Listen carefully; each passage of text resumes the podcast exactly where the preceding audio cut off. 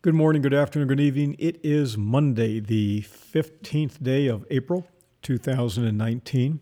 Welcome to Connecting Dots, where we take items that are oftentimes obscure and unrelated and pull them together in a way that demonstrates how we do what we do here at Fixed Cost Financial, which is quite literally forecasting and connecting the dots. Now, we're going to do a deep dive today, and this episode is going to be special because what we're going to do is talk about the television show Billions. It's a drama uh, starring Paul Giamatti and Damian Lewis. It premiered on Showtime on January 17th, 2016.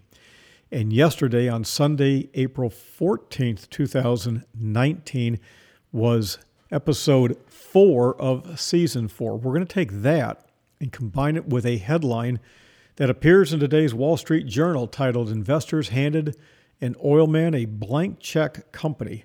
Here's how it turned out. We're going to take those two items along with several other items, put them together, and we're going to connect the dots. So, what do you say we get started? Connecting Dots is a production of Fixed Cost Financial, the home of fixed cost investing. All rights reserved.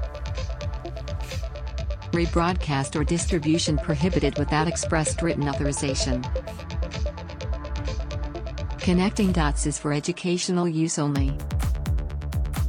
Investment performance is not guaranteed. Past performance is not indicative of future results. This broadcast does not take into account your particular investment objectives, financial situation, or needs. Nothing should be construed as an individual recommendation. Always read and all applicable information carefully before making an investment decision. Investments are not bank guaranteed, not FDIC insured, and may lose value. Due to our extensive holdings and that of our clients, you should assume that we have a position in all companies discussed and thus a conflict of interest should be assumed. So there's a fellow by the name of Jim Hackett, and he left a publicly traded petroleum company back in 2013 to pursue a theology degree at Harvard Divinity School. But he got lured back into the oil business, and the article talks about what happened with him and his industry. Now, again, we're going to relate this to the television show Billions, where you have uh, Charles Chuck Rhodes Jr. and Bobby Robert Bobby Axelrod. Uh, Chuck Rhodes is a prosecutor. He was the uh, federal attorney in Manhattan. Then he was bounced from that. Now he's won real one election as the Attorney General for the state of New York. This is the television show we're setting up, all fictitious. And then you have uh, Robert Bobby Axelrod. Everybody calls him Axe of Axe Capital. He is a graduate of Hofstra University, so he comes from humble beginnings. He's a scrapper, he's a fighter, and he's trying to get ahead. They have this uh, interesting relationship. We're not going to get into all the details of it. If you haven't watched Billions, you're missing a really good show. Go back and watch the very first episode and go through it. You will enjoy it. At least I think you will. Now, two years ago, again, Jim Hackett is lured back into the industry and he's given a $1 billion check. And they say, go f- make us money. This sounds an awful lot like the television show uh, Billions. And when I read this, I went, oh man, I know where this thing is going. This is going to be really, really interesting. So now, what has happened is the company now is valued. I mean, this is just a few few years, right? I mean, listen, I just said that he was handed in 2013. He went to get his his theology thing, and you know he is lured back two years two years ago. That's it. That's 2017. A billion dollars. It's now down to 43 million dollars. Now, real quickly, for those of you who follow what I do here online, you'll notice my voice may sound a little bit different. I have allergies, a lot of pollen in the air here in Florida, and I was outside yesterday a lot, so I got a little bit, a little bit of a congestion going. So just bear with me if in case you hear some sniffles and snuffles. Okay. So again, a lot of people are making big bets on America in the terms of shale and the shale oil boom that's going on. So what they did is they went out to Oklahoma. They did some drilling and uh, they made a big bet. They thought things were going to be huge. Huge disappointment. Huge, huge disappointment. Now, what this fella did is he took Alta Mesa and he then took a pipe company, a regional pipeline company, merged them. They spent an awful lot of money. And at one point in time, they valued these two companies combined at $2.75 billion. And then eventually, it was totally a total valuation of $3.8 billion. One of the items I want to make a point right now is this. Just because somebody says it's worth that doesn't mean it is. As time goes along, something is only worth what a willing buyer is willing to pay for it. Unfortunately, you have a lot of people who put these incredibly high valuations on things that they shouldn't do. But unfortunately, that's the that's what people do. Sometimes you just have, I would call it fraudulent um, investment advisory projections. So, as a result of over, well, let me say this as a result of underwhelming production and over the top projections, the pipeline turned out to be a whole lot worth, just a whole lot less than what they thought it was going to be worth. Now, Alta Mesa has taken about a $3.1 billion write down. They've laid off a quarter of their staff. And then they disclosed something that a lot of people, well, are kind of unhappy about. They disclosed that they've got some internal control problems with reporting. Now, that in and of itself will result in litigation, and it has. On April 8th, the company said it was drawing down the remaining 86 million of a 370 million dollar revolving line of credit. Uh, boys and girls, ladies and gentlemen, one and all, the folks that sold the pipeline company and merged, they did fine, didn't they? Follow the money there and see if there's any connection with this guy for wrongdoing. There might be. I'm not saying there is, but you should follow the money. Now, shares were basically about nine bucks in 2018 early. This was publicly traded now. It's now trading down as I think 22 this morning. I think I t- took a look at it. It's at 25 cents. This is a penny stock.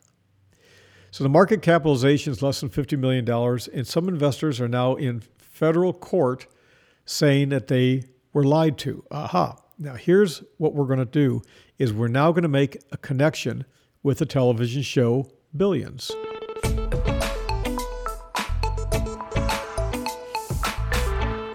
The organization that's suing is a New York pension fund, not a New York state, but a New York pension fund, and they're saying that they got lied to. And we're going to connect that with the television show Billions. If you watched it last night, you saw what Taylor, who used to be with Axe Capital, she set up her own shop. What did she do? And who did she promote her business venture with to get some more funding? I think you're going to find the connection amazing. So here's a gig. Wall Street has rushed to fund shale producers like crazy.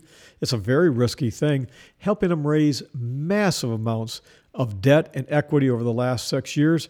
But a lot of these companies, well, they failed to generate any kind of decent returns. So when we look at this, what we're doing is we're looking at venture capital. Really, is what we're doing. So they, you get a billion dollars, and you take the company public, and everything looks all good. Oh, on paper, we're worth almost four billion dollars. You go public, and then you got a problem, right? You then sell your ideas, your hopes and dreams, your projections based upon analysts, right? And it goes south. So, what exactly is venture capital? Well, venture capital is financing that investors pony up to provide a startup business, startup companies and small businesses that you believe are going to be a long term profitable item for growth.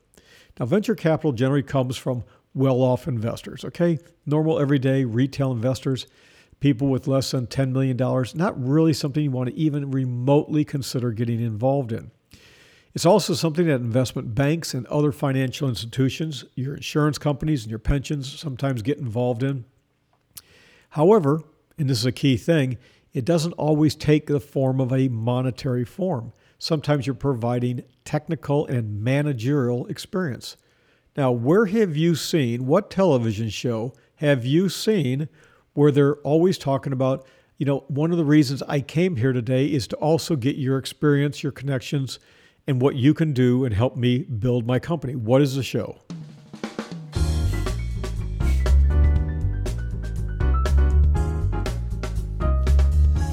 If you said the show Shark Tank, then we're on the same page. You see, one of the things that venture capital, you're always looking for pie in the sky profits. That's always what they're trying to do. Unfortunately, that's that's too bad because trying to go for the home run is a is a really bad thing.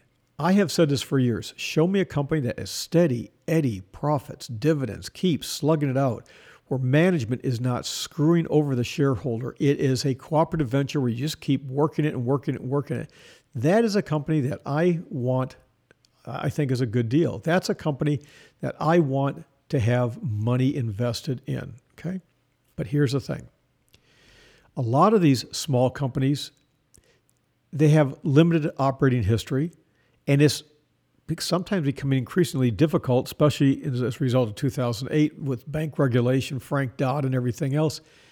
They don't have access to the capital markets. Bank loans and other traditional debt instruments are not available.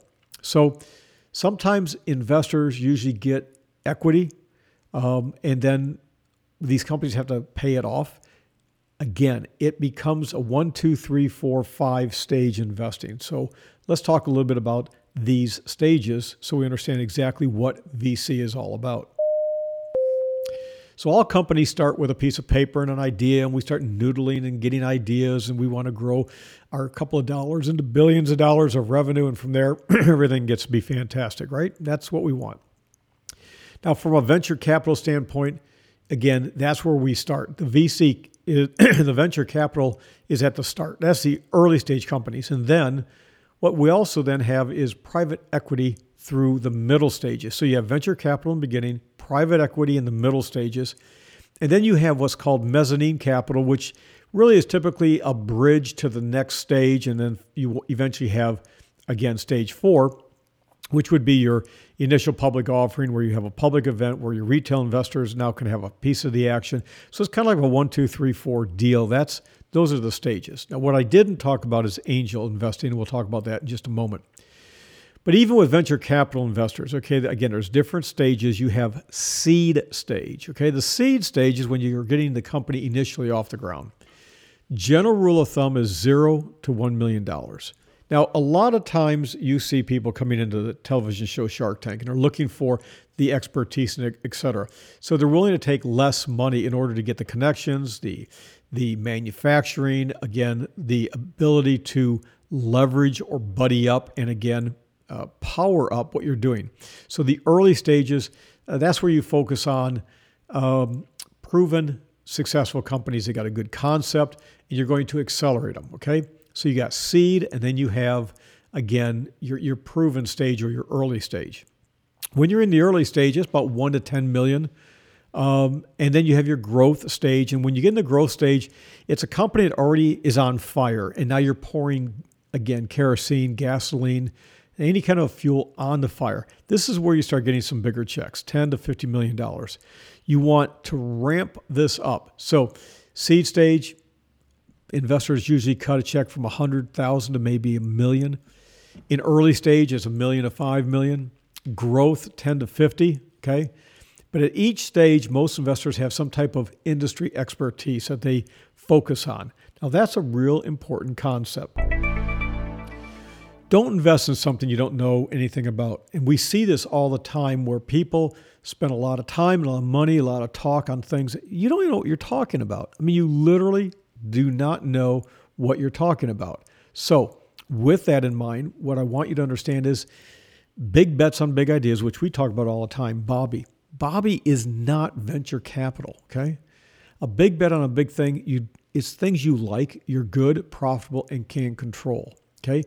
Do the things you know. Do the things that you know you can do. It's not the same as venture capital investing. And we're going to talk a little bit about what the typical day is for a full time venture capitalist, not a part time venture capitalist, a full time venture capitalist, and how it works. But this is the way all business works. Just because we're talking about this on a big, grand scale, I got news for you. Every business works exactly the same way.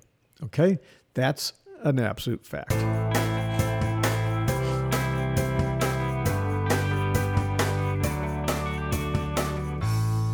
Most investors think money is just money, right? I mean, well, it's just green. But see, money comes in all different shapes and sizes. One of the things I talk with my clients about here at Fixed Cost Financial is the importance of knowing the difference between cash and near term cash. We're not going to get into that today, but with a venture capital, it's the same thing, okay?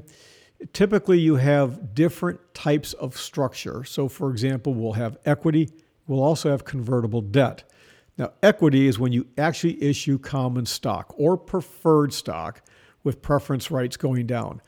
Equity, you got it outright. And then until there's a sale or some type of a liquidity event, it doesn't make any difference. You're not going to get paid back until you have that liquidity event.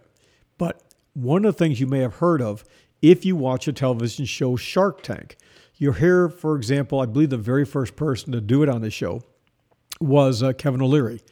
You talk about convertible debt.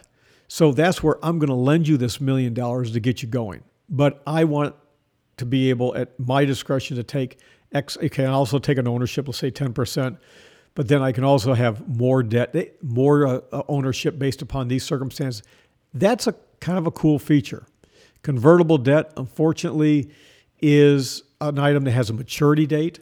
Um, it does need to be repaid at some point in time in the future. Again, it can have uh, a sweetener or a non-sweetener on it. So if you don't meet it, then your your equity in your company goes down. You get more more equity. So sophisticated convertible debt investors in the venture capital business, they treat that just like equity. They're prepared immediately to convert that debt into equity, and that would be, for example, like the company's next equity round. So it's often a bridge financing to again an early stage of financing. Here's the thing with Shark Tank, if you'll help me with the financing, we'll, we'll grow. Uh, yeah, sure, we can do it. That's not a problem. What they're talking about is those bridge financing. Again, if you've watched Shark Tank, some of this sounds familiar, but you know, if you're too new and you're working part time, they're really not going to work with you. So those are some of the things. Same things with of, of anybody in the VC business. Okay, if you're not doing this full time, you're not fully committed, we're not going to get in bed and invest with you. One minute intermission.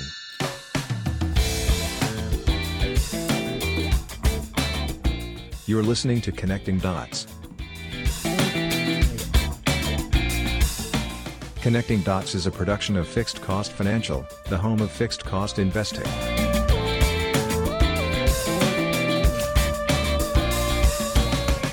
The way we do it, it's better, it's simple, and it works.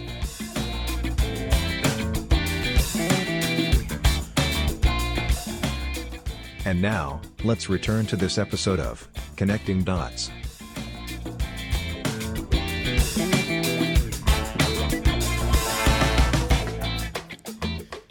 Okay, a little cup of coffee, had to blow my nose. Let's get back into this thing. Boy, allergies will really kill you, won't they?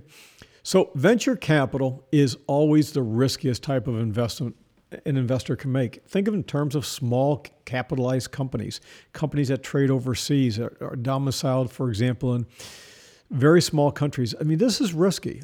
Okay, the odds that a company is going to successfully hit a home run really small, really small.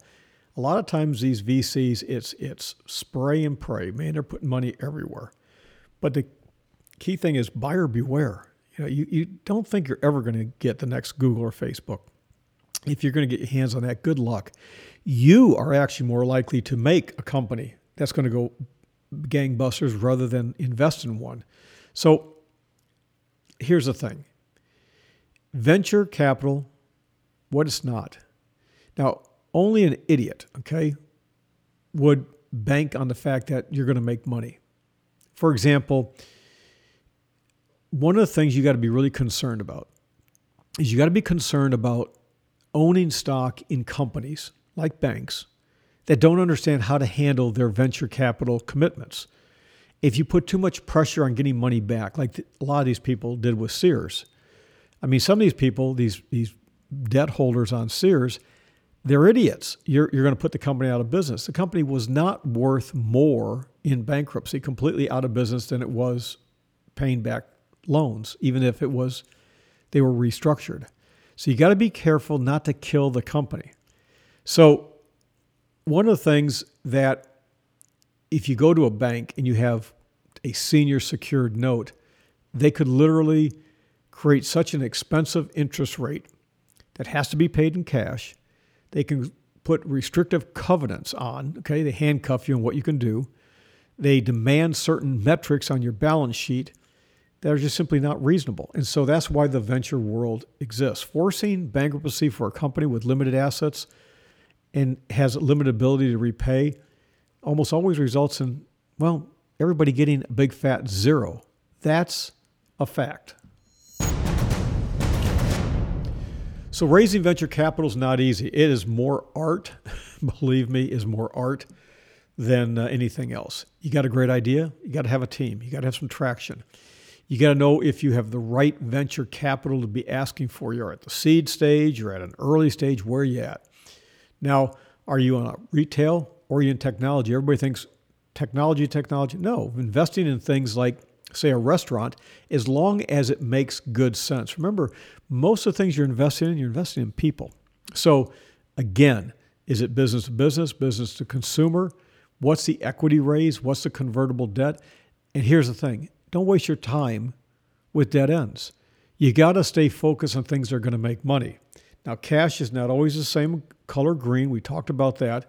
So, the big thing is in a venture capital deal, large chunks of ownership are created and sold to a handful of investors through what's called limited partnerships.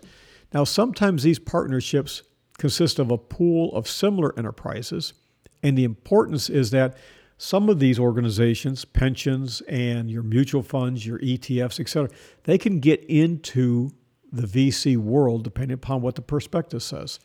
Now, have you read the prospectus? You should, if you haven't read a prospectus, reading prospectus will give you a lot of insight because some of you have got mutual funds, especially, or you have an investment advisor who has an approach where it's just way too aggressive. That's an important thing. So, you might want to do is uh, basically dig into your funds, look at what the holdings are. There might be some real crapola in there. You need to know what you're doing with your money, and most people don't. You've got to read the prospectus, especially if you're going to be a do it yourselfer. And if you're not and you're going to delegate, here's the key thing delegate, but always maintain the oversight. You got to know what's going on. You have to always know what's going on.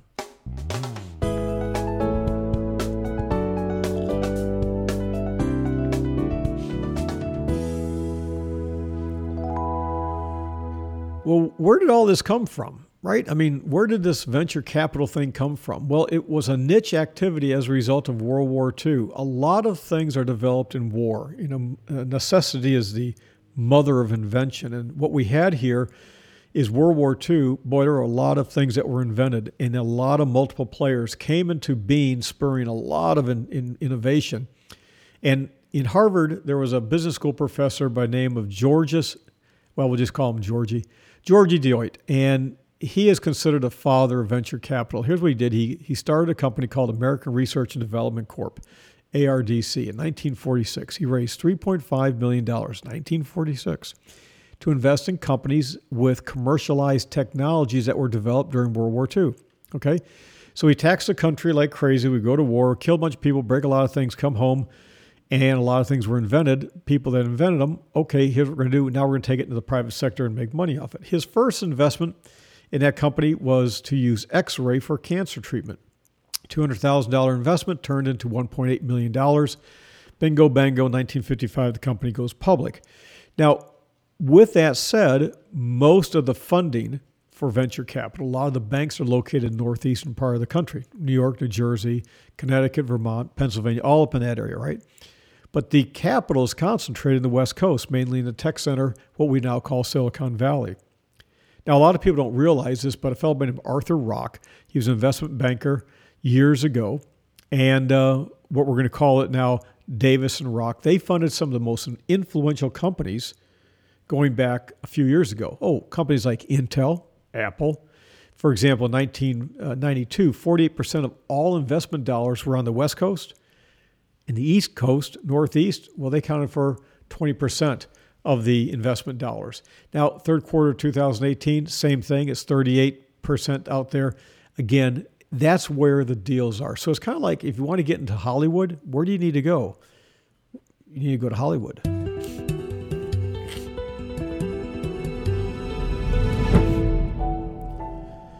Now, a series of regulatory innovations really changed the funding world for venture capitalism. You have the Small Business Investment Act of 1958.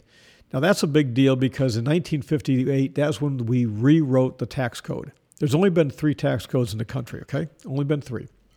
The 16th Amendment allowed for the taxation of income. 17th Amendment allowed for the direct election of senators. Horrible thing, by the way. But the 1913 passage of the 16th Amendment was the first tax code. 1958, during the Eisenhower administration, was the second tax code. And in 1986, known as the Tax Reform Act of 1986, that's the third tax code. When I say that, what I'm saying, tax code was completely bombed out. It was blown up, gone, done, over with. And then what they did is they rewrote it. And I actually started in this business full time on the very first day of the implementation of the Tax Reform Act of 1986, October 1st, 1986.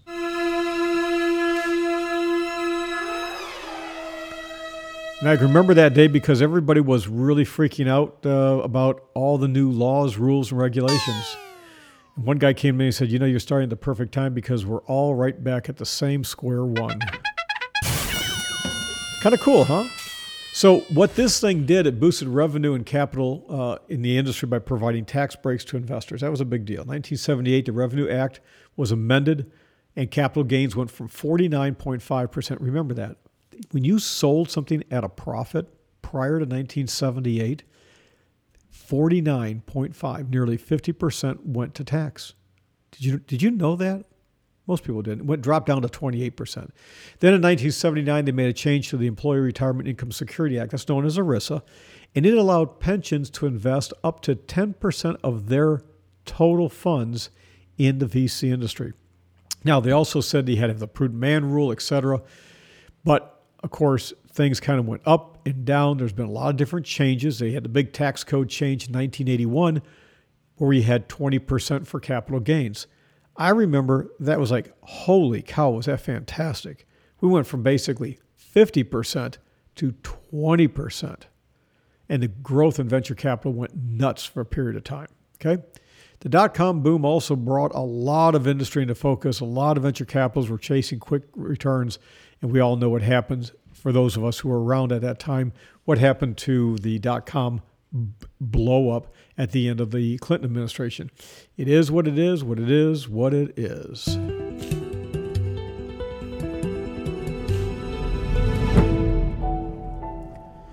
So, angel investors are really for small businesses that are for the up and coming businesses in the emerging industries and markets. They provide basically high net worth oper- uh, individuals to invest in very small companies Angel investors are usually a diverse group of individuals who have amassed their wealth through a variety of different sources, and they tend to be entrepreneurs themselves. Okay, people like uh, myself and others who, you know, people come to us and say, "Hey, this is what we're looking to do," blah blah blah blah blah, and they're looking for anywhere from ten, twenty, thirty thousand dollars, fifty, sixty thousand dollars, to four, five hundred thousand dollars. Again, like I've said, with uh, other companies, you know, a couple million dollars. Pretty simple. Okay. The majority look to invest in companies that are well managed and have a fully developed business plan. I can't tell you the number of times I've told people, I'm not interested in your pie in the sky idea. I got to have a business plan. And you can really, you can sniff these people out pretty quickly. But the thing is, you always want to invest in business sectors that you're familiar with. Like I told you before, big bets on big ideas. Invest in the things that you know, okay? You have to invest in the things that you know. If you don't, you're going to get burned. Most people, if you're going to do any kind of venture work, um, you actually worked in the field. And if you didn't, you have some academic training in it. So, again, one of the other things you might want to do is actually, as an angel investor, is work alongside as a trusted friend or associate or whatever with that person and organization to make sure that they make it. You are listening to episode 30 of Connecting Dots. Let's take a 90 second break to stretch our legs and pour a fresh cup of coffee.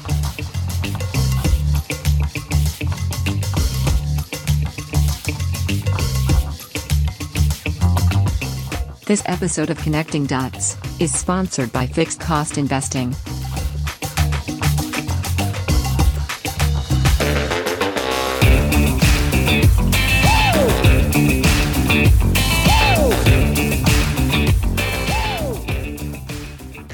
Fixed Cost Financial is the home of fixed cost investing. The true fiduciary based registered investment advisor, where you do not pay more or receive less.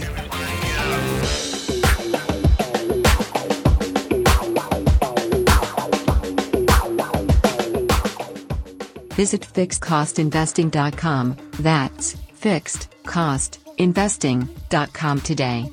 Do not delay. Do it today. Fixed Cost Investing. It's better, it's simple, and it works.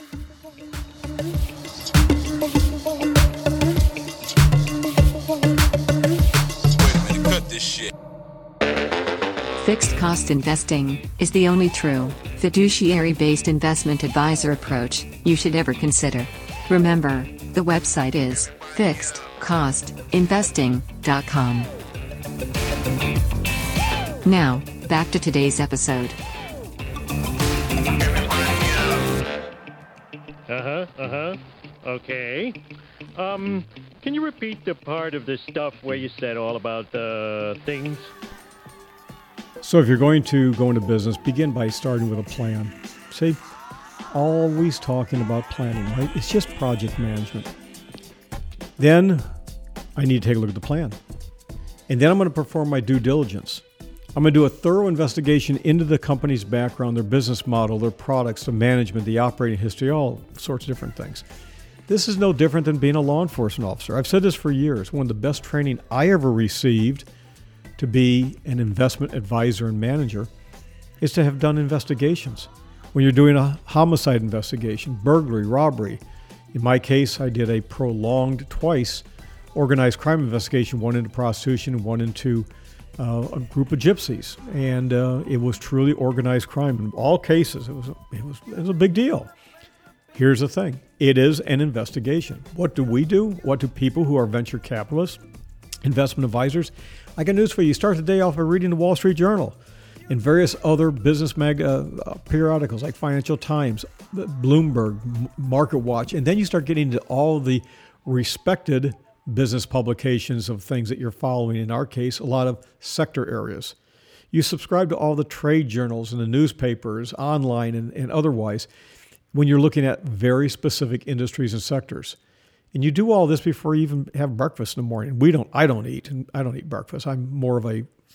Uh, fast, and I do a lot of keto, and, and I, I don't use carbs. But again, before I have a cup of coffee in the morning and get going. I mean, that's what I do. I am already filled with meetings and research. And then you conduct with your participants that uh, you're working with, your partners, your members of your firm, you're, you're pulling together. This is what a VC does, this is what any real investment advisory firm does as well. It's always the same thing. And these are the same things that are done in law enforcement, for example. They get together for roll call, places that still have roll call. Again, I get when you don't get these guys together, there's a real lacking. Oh, okay, we do roll call digitally over their their terminals. It just you lose a lot. You have to get together and just simply sniff the dirt and connect the dots. Then you have a, a firm wide discussion. You used to do the same thing. Tampa Police Department back in the 70s and 80s. Here's the roll call, hot sheets, what cars are out there stolen, who were we looking for, yada, yada, yada, what happened in the prior shift. Shift commander comes in, you have a little chit chat, kind of like that TV show, The Rookie so then your due diligence team sits down with a, after you have a wide, a firm wide discussion. Then you start really digging into the pros and cons of investing. Your due diligence team is very similar to, for example, latent investigation. Your detectives are really getting into it. Then at the end of the day, you start having roundtable discussion and, and you start figuring out what we're going to do in terms of buying and selling. Again, if you watch a television show, billions, you see, wow, this is actually the way it works. Yeah, it is.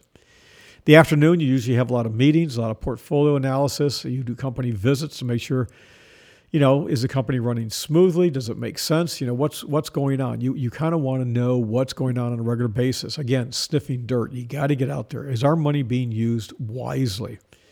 And then you evaluate your notes. In the evening, well, you have dinner. Never eat alone is a title of a book, for example.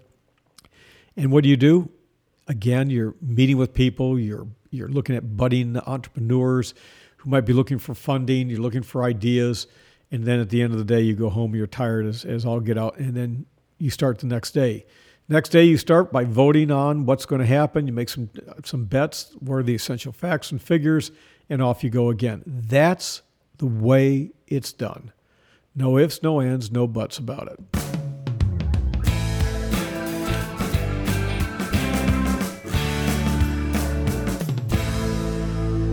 Now, in the business, you also might have to kickstart an industry and actively participating in the uh, startup's progress and providing funding, counsel, connections to entrepreneurs. That's real important. But you also, as a retail investor, should always be aware of market manipulation, making markets, advertising, fake demand, journalists, buying them off, buying off and clearing the way for positive transactions and traction on a company. You got to be careful that that stuff actually goes on the VC industry and participants have oftentimes basically gotten around this whole philosophy of helping entrepreneurs build their business. Now, let me go back and connect a dot. This is no different than law enforcement, okay? Law enforcement in the area of field training. The VC, the venture capital, is like the field training officer, the FTO. The rookie is like a startup company, okay? Nothing new, folks.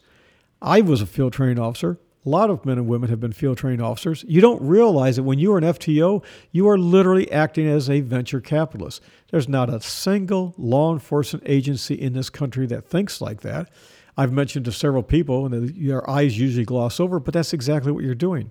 You're building, you're building and growing. So, Silicon Valley, overwhelming majority of the people out there, again, it's technology, technology, but there's a lot of exceptions. How about Starbucks? How about staples? Basic old fashioned businesses. I will tell you, I believe absolutely unequivocally, beyond and to the exclusion of every reasonable doubt, some people are just really missing the boat and not going back to some old basic business ventures. I'll tell you one that's doing it right now that I'm very impressed with, and that's a company called WeWork. And WeWork recently acquired uh, Meetup. And Meetup is an organization that is, uh, I, they do a really nice job.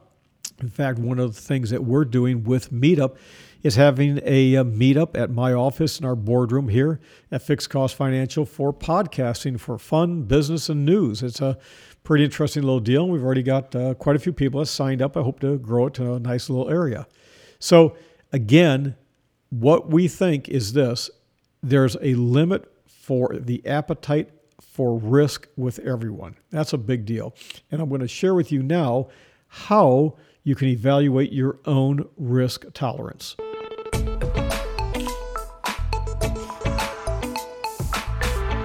Two simple questions I've used for many, many years. How much can you afford to lose before you become concerned?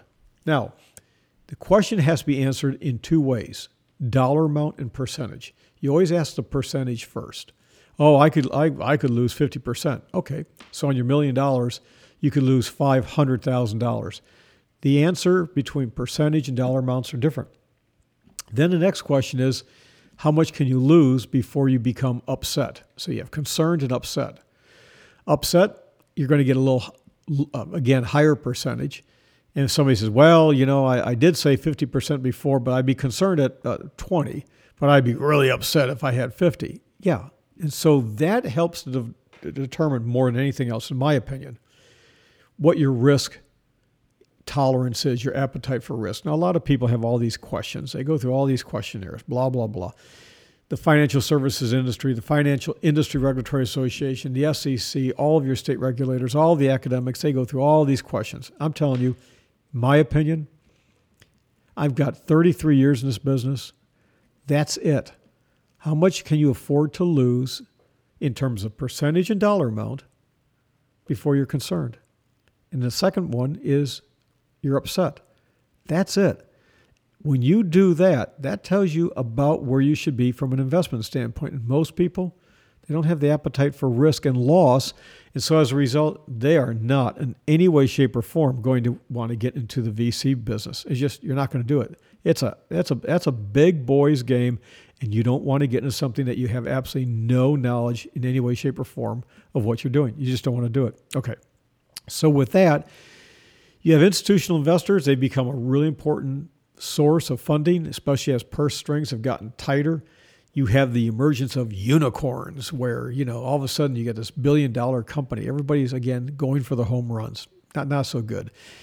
There's information from nvca and a company called pitchbook.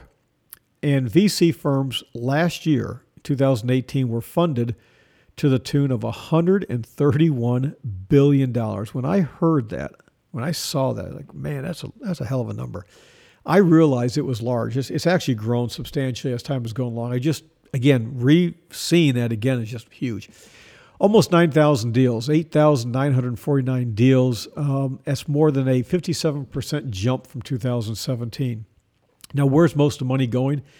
Most of the money has been going into late stage financing. They want to, you know, once a company becomes popular and then institutional investors now are tending to get into it, they want to be a little less risky. So the share of angel investors over the last years, it, actually declined. So when this guy Hackett got a blank check uh, backed primarily from a New York investment firm known as Riverstone Holdings, um, those are kind of things that really haven't worked out so well.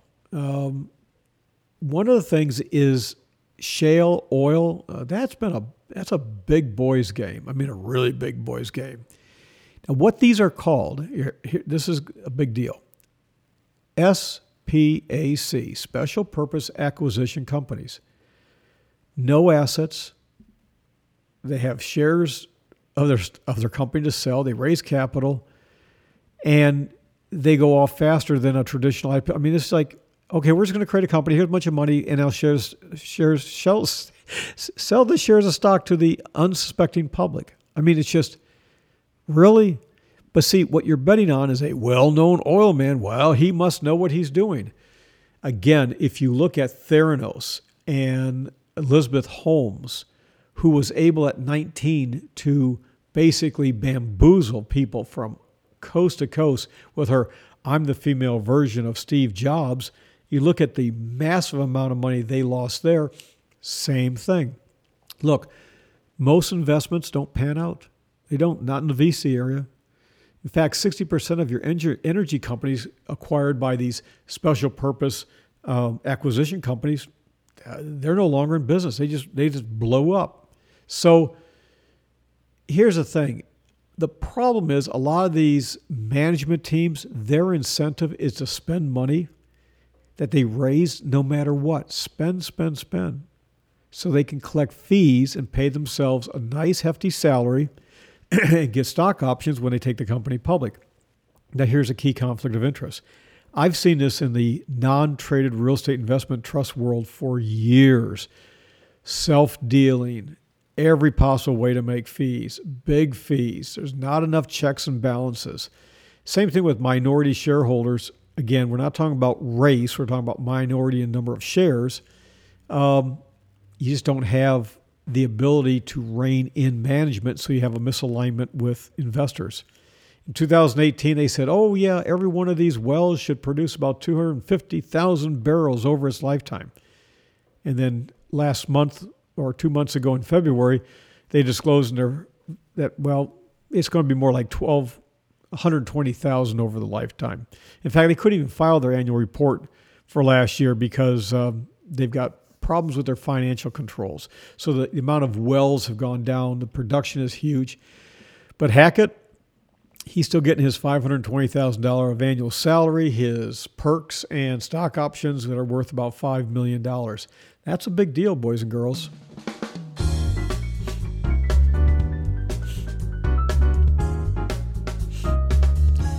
Now, remember, I talked earlier about uh, Taylor, the character in Billions, who was Bobby Axelrod's right hand uh, person. She's a interesting gal, uh, female, very thin, shaved head, wears men's clothes. Again, has a lot of con- conflicts in her life. That's how they portray her. Um, appears to be heterosexual. They've had a, a, a scene where she was uh, fa- fancy with a, a fella. Okay, so the point being is that in the most recent episode, season four, episode four, she's in New York City with the fireman, and she's making this emotional pitch to get a portion of their pension. Well, a lawsuit was filed in New York federal court by the Plumbers and Pipe Fitters National Pension Fund. So you see how I'm making the connection. That Alta Mesa, again, the company we're talking about, um, had false statements to his prospects. And as a result, this group, who manages money for about 100,000 people, um, they invested a million dollars. It's now worth $27,000. I got to tell you, you only invested a million dollars. I get it. You want to sue, you're, up, you're, you're not happy and it's very similar to Billions, the Showtime show, Taylor Axe, their fire and pension fund, the pitch, the insider deals, the payoffs. It's very similar to what Axe did with the law enforcement pension, but in this case, again, we'll talk a little bit about. We'll go back to the, the show. It's all about who you know in the deals. Litigation like this is going to be questionable at best. You got to prove that well, did you do your due diligence? I mean, it's going to go both ways. I mean, if I'm on the jury or if I'm defending, I'm going to say, did you do your own due diligence? Likelihood is that the plumbers and pipe fitters National Pension Fund is going to be run like a lot of these pension funds. You got a bunch of good old boys and yahoos on it, some intelligent people on it, but a lot of these decisions are made made emotionally. And so was there an outright lie or was it just overestimation of best efforts? So a lot of these things just a waste of legal fees just you're done. And uh, you might want to just say we lost. We lost a million bucks. Now we got $27000 don't do stupid things again okay? Now based upon this it brought me back to another television show called gold rush. You see a lot of what's going on People are arguing that they made their estimates on a very small number of samples for oil drilling. Well, hello, no kidding. You get a couple of good test wells, and they, the whole area must be rich in oil. It's no different than that guy, Todd Hoffman of Gold Rush. I remember that when he was on the show. Now, he left it. He was the original Gold Rush dude. You might remember that from years ago. He's now left the show. But if you look at the way the other two do their business, okay, Tony Beets and uh, Schnabel, they they're business owners now. Schnabel's got a real emotional problem. Turns he's a he's a he's a uh, he goes off half cocked and gets really emotional. But he's a young guy. He hopefully will one day settle down and be more like his grandfather. But here's the thing: you got to you got to test. You got to test. You got to test with fixed cost financial. We spent years testing seeing how things work, seeing what other people are doing, slowly building it. Dave Turin, who is the latest, uh, he was on with the Hoffman crowd and he had a fist fight. He left the show and now he's got his own show doing exactly the same damn thing. They can show, oh boy, he's he's doing it right. He's but the last episode, he went off half cocked and things are are not going to turn out quite the way they, they look like they wanted to. This is a consistent problem in the venture capital world. This is a consistent problem when people try to do it themselves. It's a consistent problem when you have people who don't sit down and really do their due diligence.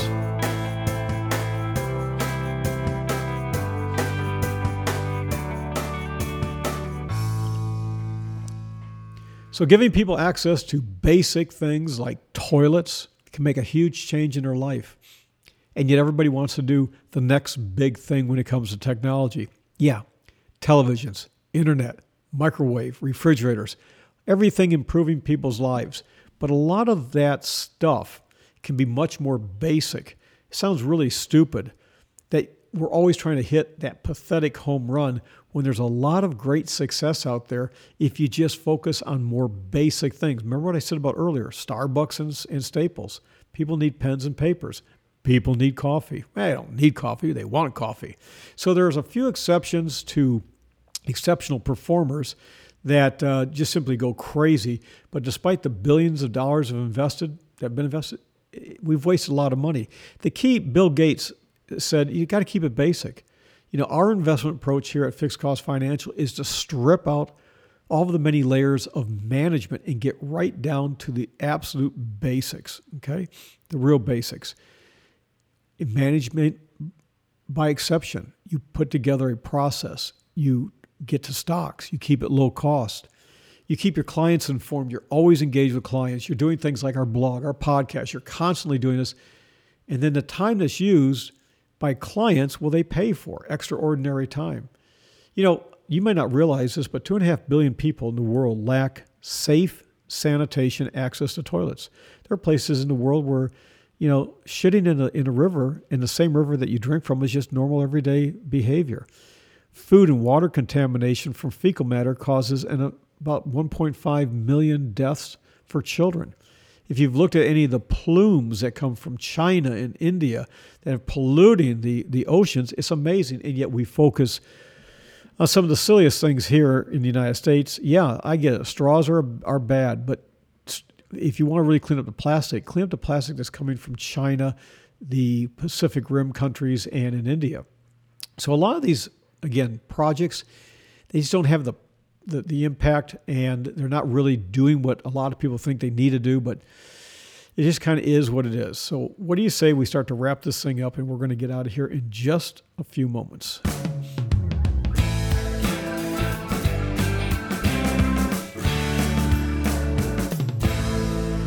The key is this we've tied together uh, a headline article in the Wall Street Journal with a television show Billions. We tied it together with Shark Tank and we tied it together with a gold rush.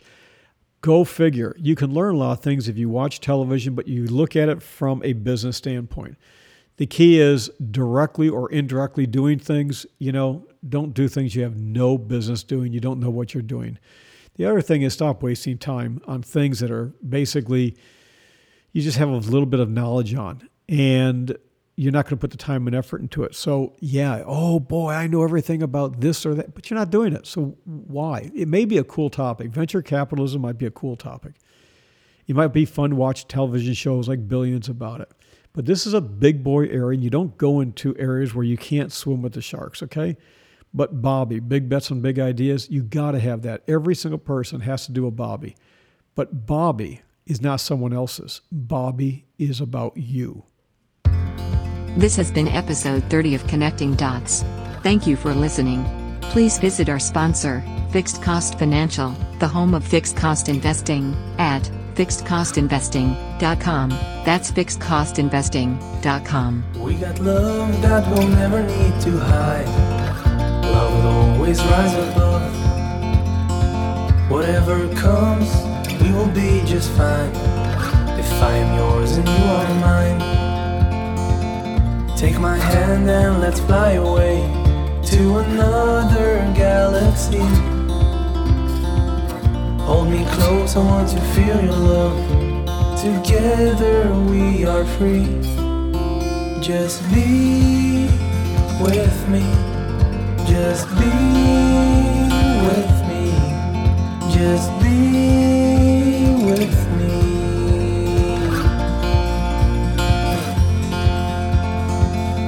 Now we're one with the sun over our heads, and at night we'll be the stars. We can go any place that we want to. I don't care if that's too far. Take my hand and let's fly away to another galaxy. Hold me close, I want to feel your love. Together we are free. Just be with me. Just be with me. Just be with me. All rights reserved. Reproduction prohibited without written authorization.